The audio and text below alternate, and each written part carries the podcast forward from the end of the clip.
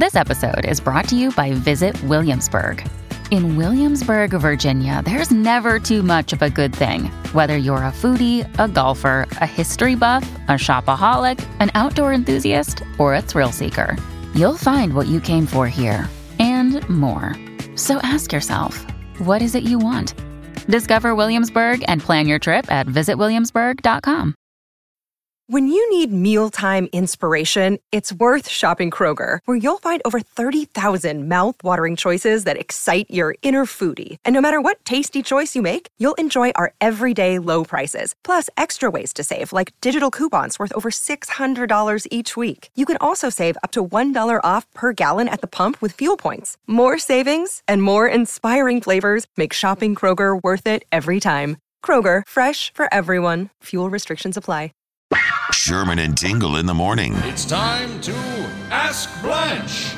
Yeah, this is where Blanche Horowitz from our collections department pops in and answers your questions that you've sent in. And Blanche is here with your brand new hairdo. You look fantastic this morning. Thank you very much. I love it. Wonderful hair.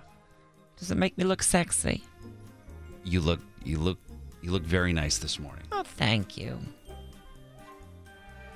Would you like to hear my email? I would love to. Dear Blanche, do you agree with not being able to wear white after Labor Day? Sincerely, Ella in Lake Bluff.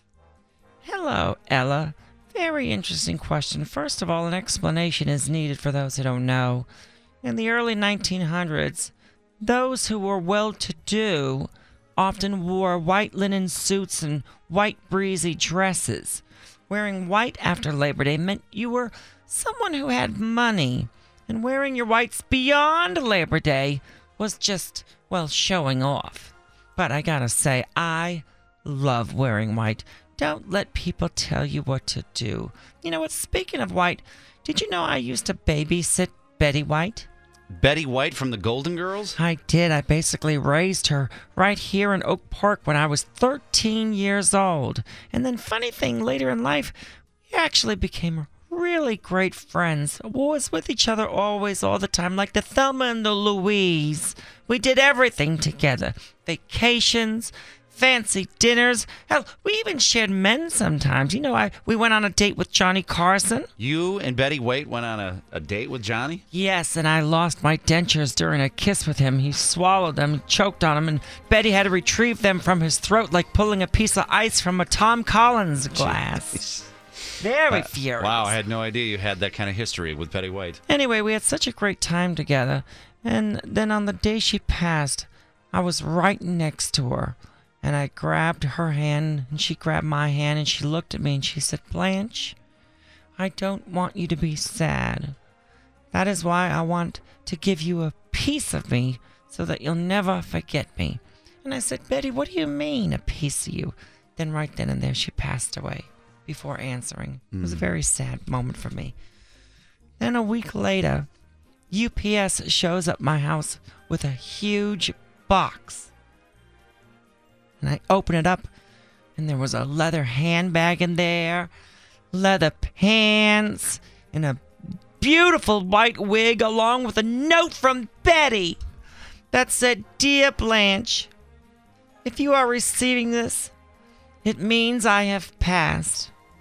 My friend Liz is the C E O of Lane Bryant, and I had her promise me to make these garments for you to enjoy. Oh, that was very nice. I love you, Betty. All from Betty White. Yes, and then at the bottom it said, P S This stuff was all made from my skin. Wait a minute. So now I got a pair of Betty leather pants. You... I have a Betty belly bag made from her stomach region. And then you complimented me on my hair yes. earlier. This is Betty's scalp. You are wearing Betty's scalp. Betty, Betty White. I feel like Hannibal Lecter that, right now. That is why you wear white all the time, because you're actually wearing white. I have seventy-five percent of Betty White on oh me right now. God. It's so wonderful. Oh, my God. Wow. You said I look good, though. Yeah, I, yeah, I, I guess so. You look, you look fantastic, Blanche. We'll, thank you very much. All right, thank Call you. Call me Buffalo Blanche. Thank you, Buffalo Blanche. You're welcome. Have a wonderful day. The Sherman and Tingle Show. Mornings on ninety-seven point one F M, The Drive, Chicago's classic rock.